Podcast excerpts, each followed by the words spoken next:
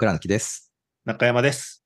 雑草ラジオは倉貫と学長こと中山さんで僕たちの知り合いをゲストにお呼びして雑な相談の雑草をしながらゆるくおしゃべりしていくポッドキャストです。えー9月のゲストは、為末大さんの書籍、えー熟達論をプロデュースされた編集者の岩佐文夫さんです。第2回です。よろしくお願いします。岩佐です。よろしくお願いします。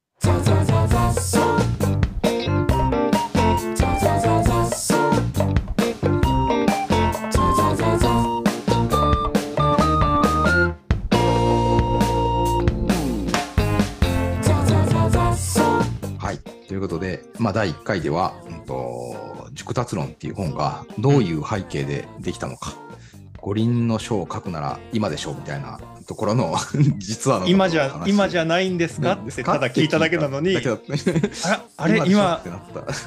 みたいな面白かったですね。はい。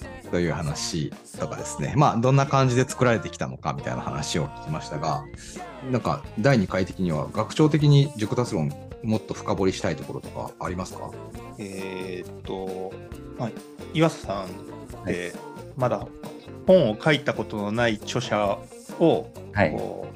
見つけて、で、あの著者デビューをさせるというか、著者デビューをしてもらうみたいなプレイスタイルがあの売りの一つだと思うんですけど、はい。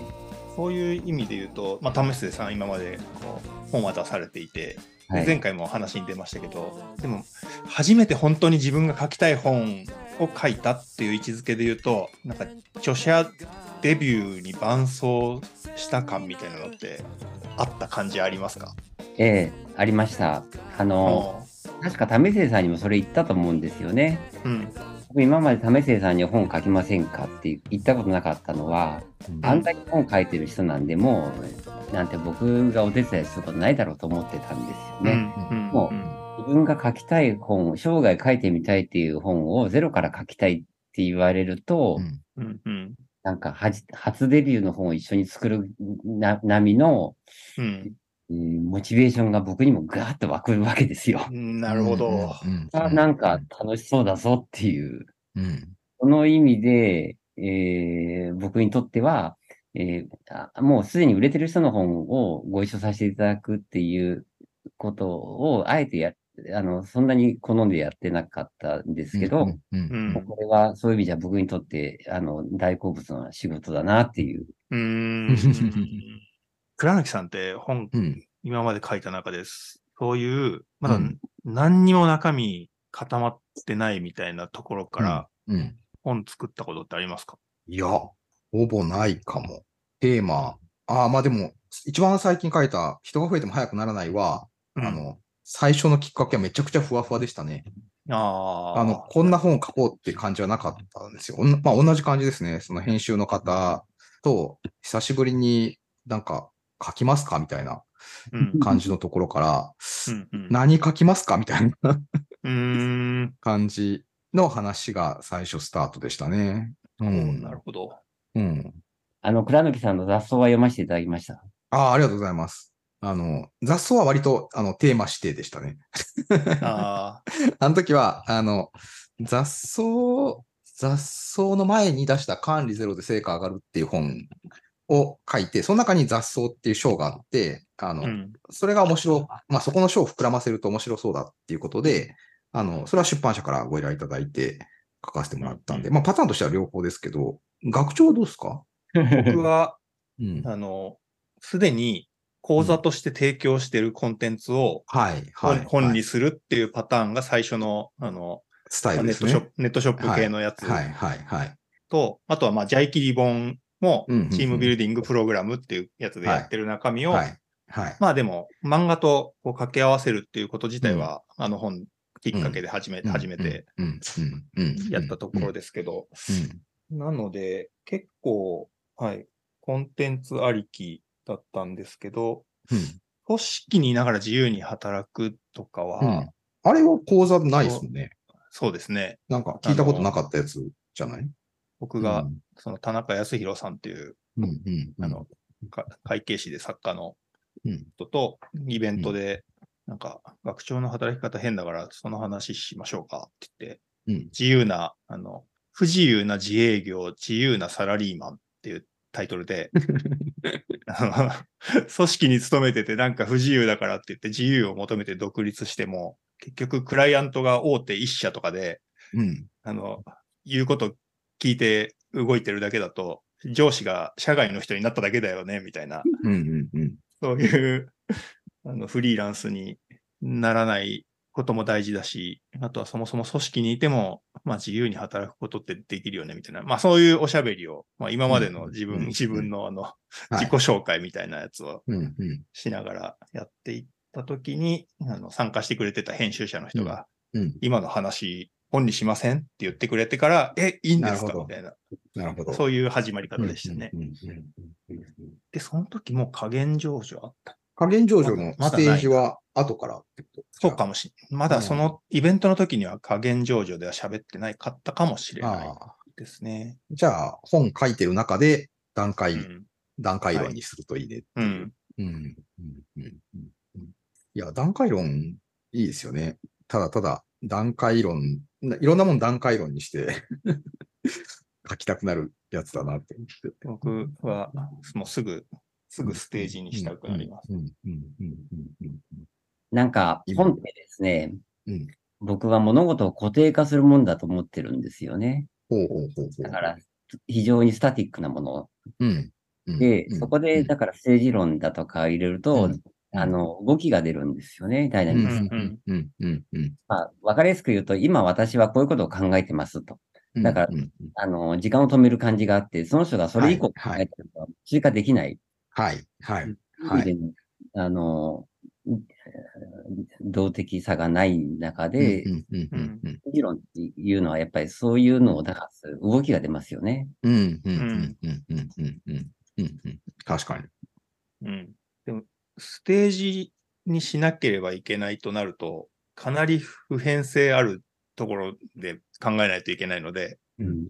たくさんの、たくたくさんのそのサンプルとかを、うんにも当てはまるみたいな風うん、にうん。しなければいけけなかったりするので、そういう意味で言うとうん、動的にもなるし、結構普遍性が高いというか、あの、まあ、10年やそこらぐらいでは。変わらい。ないみたいなことにしないと、なんか、ステージにはならないっていう、そういう感じがありますね。いや、熟達論とか。かも、熟達論もね、ねあの、うん5年後にちょっとこれは古いですね、みたいな、絶対ならないじゃないですか。うん、うん、うん、うん、うん。もう20年、50年、そんなたイメージで作ってますからね。そうですよね。そうね。うん、うん、うん、うん。なんかねよよろしいですか？それるかもしれませんけど。いえいえ、どうぞどうぞ。僕本って3つの問いでできてると思ってるんですよ。ほで、ホワイト、ホワットとハウだと思ってまして、う。うん、うん、うん。テーマがあって、まあ、熟達だったら熟達とは何かが。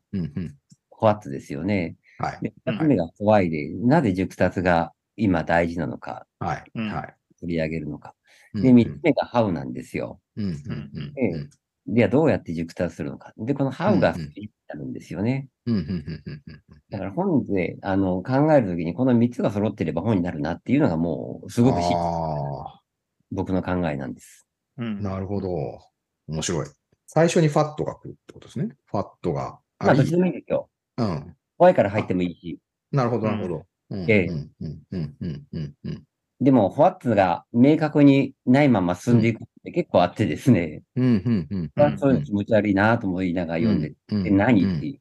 うん、うん、うん、うん、うんうん。亀瀬さんとも熟達の定義をまずきちんとしたんですよね。はい。そうですね。ファットの部分があるからってことですね。はいうん、うん、うん。それは、あの、緩和辞典に出てる熟達っていうう、ん、この意味じゃなくて、この本の熟達、為末さんが本で言ってる熟達っていうのはこういう意味です。っていうことを明確にする。うん、うん、うん、うん、うん。で、まあ、熟達がなぜ大事なのかっていうところを問うはてはい。き、まあ、最後にそこにどうやってた、まあ、どうやって熟達していくのかっていうところを、はい。ハウを、まあ、これをステージ的に書いてるっていう感じなんですよね。構造で。言うと。うん。うん。うん。うん。うん。いやで、ホワイのところがうん、あの、本の寿命を決めるとも思ってまして、はいうん、はい、はい、はい。あの、今年の夏、こん。なに暑いからこの本が必要だって言ったら、賞味期限うん。3ヶ月になっちゃうじゃうないですか。ん。うん。うん。うん。うん。そうですね。うん、うん、うん。ホ怖いが結構その人の世界観をしだあの示しますよね。ううん、うん、うん、うん。確かに。いやー、勉強になるな。うん自分の本、もう一回書き直したくなるね、これね。で前、なんか SNS で編集者の方が、この本は5年も前なのに古びていないっていう表現をしてるのを見て、うん。あ普段5年も持たない本ばっかり作ってんだなって思ったことがありました。いやー、でも、本ね、5年経つと結構昔の本ってなっちゃいますよね。あー別に、今つ、今も通用する本いっぱいあるんだけど、本いっぱい出てますからね。なんか、次々新しいの出ちゃうから、その、数年前のでももう昔の本だなってなっちゃうのは、なんか寂しいですけどね。ダイヤモンド社にいるときに GM と共に本を作ったんですよ。はい。で GM って、あの、まあ、あの、資本主義っていうか、えっと、株式市場が始まって最初の成功企業みたいなもんで、うんあの、G- GM から事業部制が生まれたわけですよね。ああ、へえ。だから事業部制って経営学が作ったんじゃなくて、経営者がうん GM っていう会社の必然性から生まれたもの。ね。はい。はい。それを GM と共に当時の、えーそれをやった社長が書いてて、うん。うん。うん。それはもう経営学の、えーと古典って言われてて、う。うんんで、GM はご存知の通り、もうすっかり世界のビッグカンパニーから衰退していって、そうですね。うんえーあの、アメリカのお荷物的な会社に最後になっちゃいましたけど、うん。うん。GM っていう事例はされたけど、理論は、やっぱりこれが、なんか、あの、残る本の凄さだなと思ったこ。とがある。確かに。その、ね、実践だけを書かれてたら、その実践がうまくいかなかったら、もうそれやっぱりダメなんじゃないっていうふうになるけど、はい。まあ理論がしっかり確立されてたら、理論だけは残っていくってことなんですよね。はい。うん。あの、同時期に出た本で有名なのが、アルフレッド・チャンドラーの、の、ああの、組織は戦略に従うってい。はい。うんはい。この GM とかデュポンですとか、当時の会社を克明に、あの、ケースを追ったときに、うん。は戦略に従うって言葉が出て、はい。うんその当時の企業は今どうなってるかって関係なく、うんあの組織は戦略に従うっていううん確率が残るわけですよね。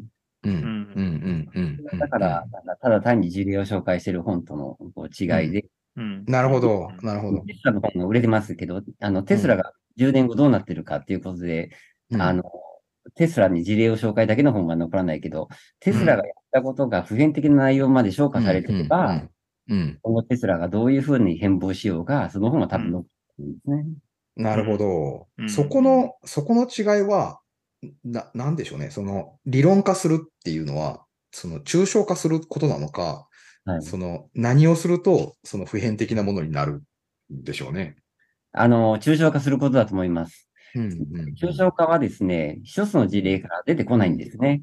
うん。うん。うん。うん。そういう意味では複数の事例からこれ共通していることは何かっていううん。うん。ことから、あの、やっぱり消化させる力があうんあれば、うん。うん。他にも言えるねと。うん。うん。うん。で自分がやってきたことがこうですと。だからこれがすごいんですっていうのは、あの、具体を、一つの具体をはい。はい。的なことが言ったわけじゃなくて、それって、あの、んなんだろう。この場合成功したけど、本当に普遍的かっていう、抽象化するのどういうレベルの、うん。そういうことを考えて書くと、やっぱり本本として面白みが出てきますよね。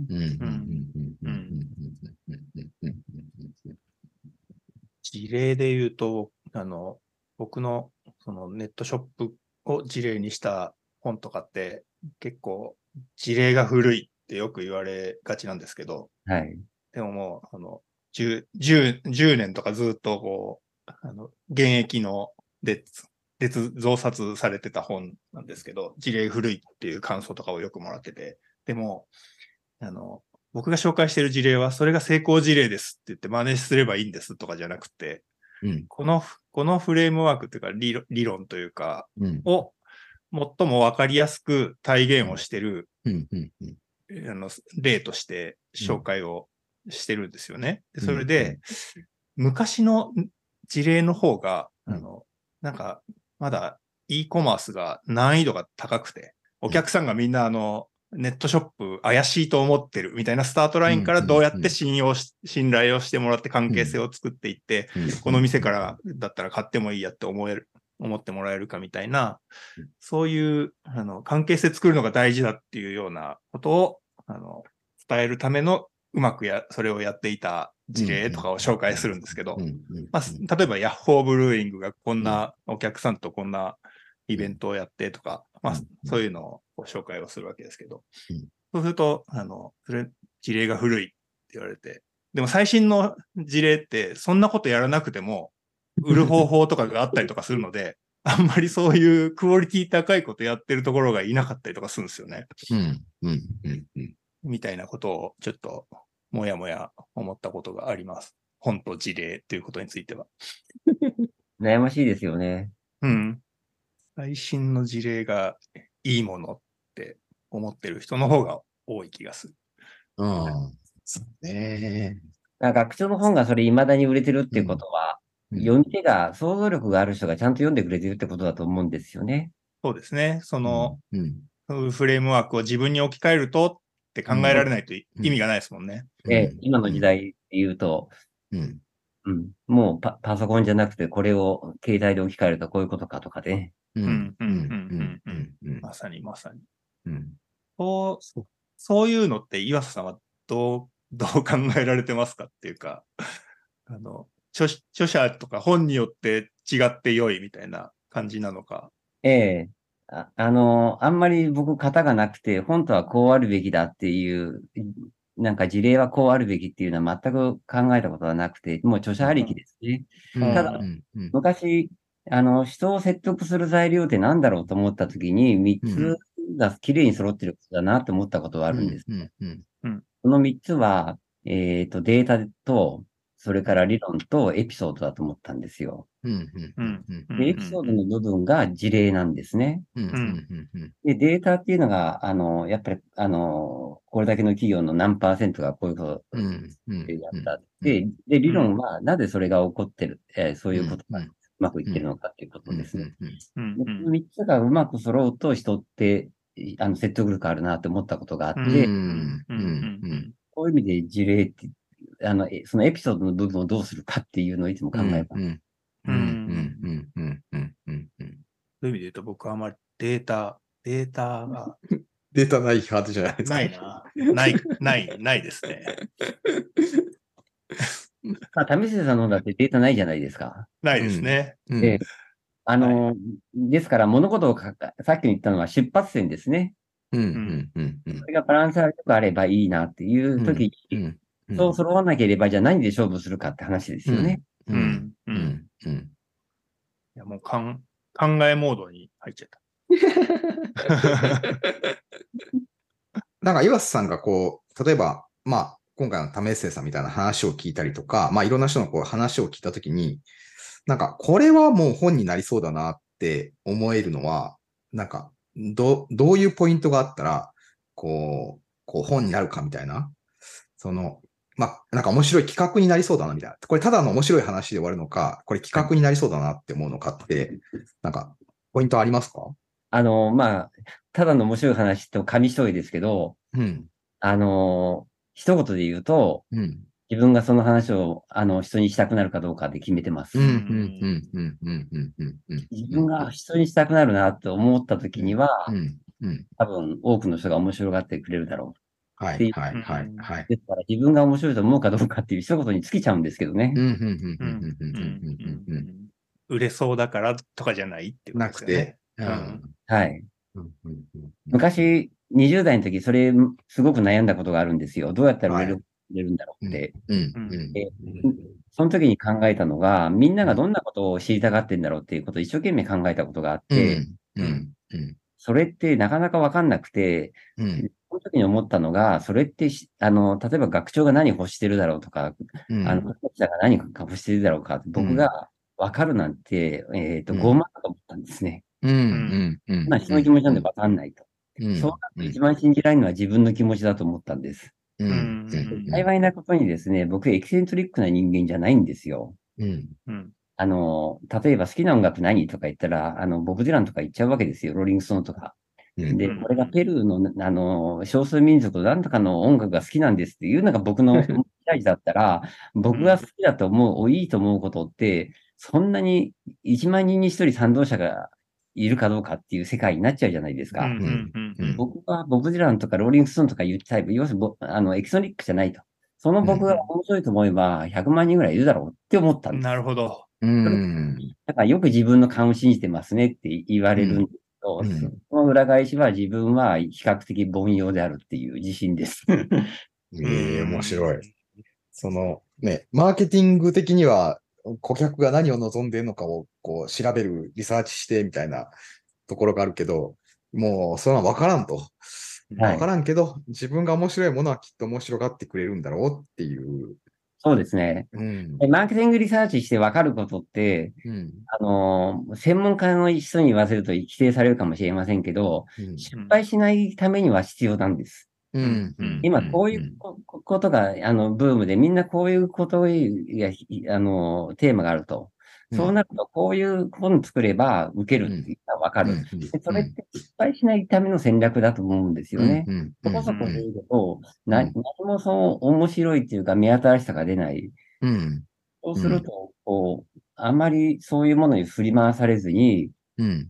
なんか自分が素直に面白いと思ったことを発信していく方が、あの、文脈、えっ、と、し市場にある文脈と違ったものを出せると思うんでいすよ。やー、そうっすうね。んそれ、いや、でもそれこそなんか編集の方の、なんていうの、役割というか、そのありがたさみたいなところがあるなと思っていて、うんその著者側からすると、自分が面白いと思って、自分が面白いこと書いても、いや、もう、滑るみたいな、こう、ただ一人ギャグして滑るみたいなことが起きちゃうけど、マイノリティが、そうそうそう。かんないですからね。その、うん自分がマジョリティなのかマイノリティか分かってないので、でも、その、少なくとも、その面白がってくれる人が一人いるっていうだけで、あの、本書けますからね。うんその、こう、なんか面白がってくれる人が目の前にいるかどうかで、なんかまあ、本にせよ、ブログにせよ、アウトプットできるかどうかって結構そこにつきますよね。その、はい自分一人だけで書いてると、もう不安でしょうがないっていうか、受けんのかな受けんのかなって思いながら書くことになるので。で、僕、この後の話が自分の中で答え出てないんですけど、その倉持さんって目の前、自分一人だと面白がってたものが、うん、うん、自分一人なのか、目の前の編集者が喜んでくれると。うんで、。じゃあその編集者はじ、書き手とどのくらい近い人がいいのかっていうのがいつも思うんですよ。あああ、はい。似た人だったら結局、自分一人だったのが自分ら二人になっちゃうわけじゃないですか。うんはい。はい。そうですね。全く違う人が来ると、うん、自分が面白いっていうことに全く反応を示さない。うん、うん、うん。そうなると、うんそこの相性ってすごく、なんでしょう。えっ、と、独特の、こう、あの、絡み方が必要で、う、うんしすぎてもいけなくて、うん。あの多様性があって全く違う組み合わせがいいわけじゃない。じゃあ何がいいうん、いつも考えるんですけど、逆にお二人、うんあの、たくさん本出されてます、いらっしゃいますけど、どうですか？えーどうですか、学長。僕、基本的に10冊ぐらい出してるうちの、そんな出してんのか。2す冊ごい、二冊だけ、うん。えっと、女編集者さん一緒うんなんですよ。それは、あの、もともと書きたかった内容うん。がお客さんとチームになるっていうコミュコミュニティみたいなテーマの商売スタイルっていうのが、うん。本当は書きたかった内容だったんですけど、うん。それちょっと、なんか伝わらなそうですねってなって、うん。とりあえずじゃあ消耗戦から抜け出すみたいなうん。テーマとし、て、うん。あのややりましょうって言って。で、それを出した後に、まあ、まあ、満を持して、あの、お客さんとチームになるみたいな、コミュニティコマースみたいな感じのやつをうん出したっていう、まあ、ん2冊セットみたいな僕の中では。はい、はい、はい。はいそれが、、あの唯一同じ編集者さんだっうん。て2冊出しているので、あと全部違う人とやってて、うん。やっぱり、あの、違う人と、ちやっぱ編集者さんって全然スタイルとか強みとか違いますよね、うんみんな。うん。人それぞれ。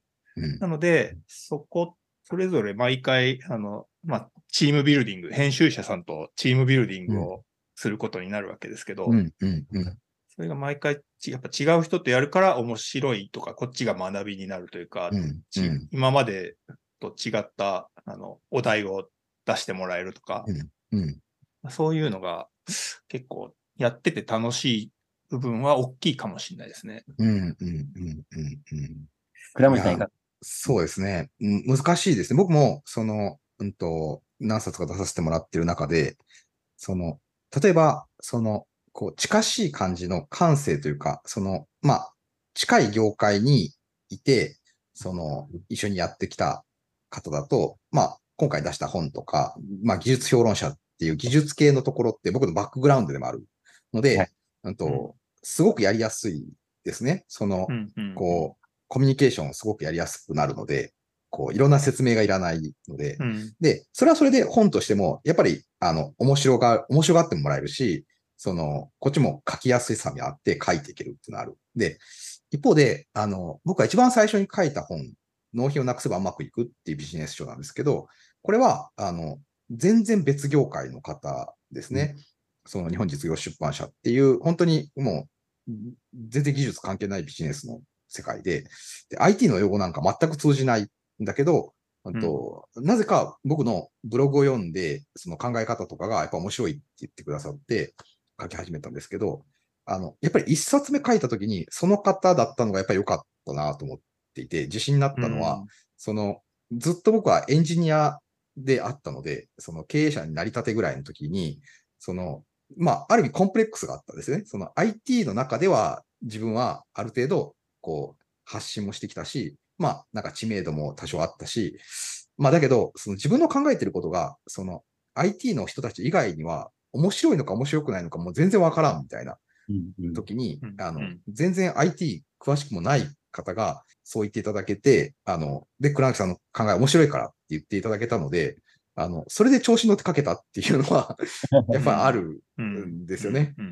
なので、その、書きやすさとその自信がつくっていうのは、なんか相手によってやっぱ違ってくるところはやっぱあるなっていう感じは、なんかありますよね。うん。まあ、どっちがいいか悪いかっていうのは別にないんですけど、うん。はいうんうんうんこの、こう、ね、本当に畑の違うところから面白いって言ってもらえるのって、なんかすごい自信になったなっていう。で、その、結局本、著者側からすると、こう、ね、本当に自分のことが面白いかも分かってないので、その自信つけさせてくれることが、やっぱ一番こう書けるな、みたいな、こう、のは、なんかありますけどね。でもはいその自分の実力以上のことやっぱ書けないので、その考えてること以上のことは。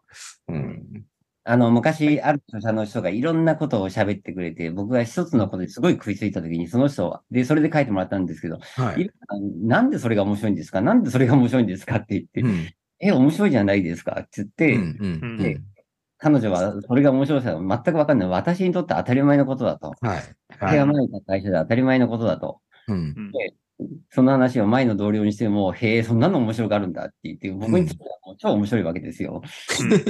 結構売れましたよ。いやー、すごい。あー本人分かってないっていうね、その、うん当たり前すぎて分かってないっていうのはありますよね。で、書きながら、なん、うんそういうことが、だったんだですね、うんみたいな。うん本人も、うんあの、そ、その発言の価値がどこにあるのかっていうのを、うんうんうんだから、半信半疑でか書いたって最初おっしゃってましたね。うんえちなみにそれはどなた？それは、あの、伊賀康代さんっていう人が書いた、採用基あーなるほど。はい。はいはい。あの採用基準。そうね。あれの一言で言うと、リーダーシップは全ての人に必要だっていう。はい。はい。はい。リーダーうんうんで、うんマッキンゼーで当たり前なんだと。うんはい。はい。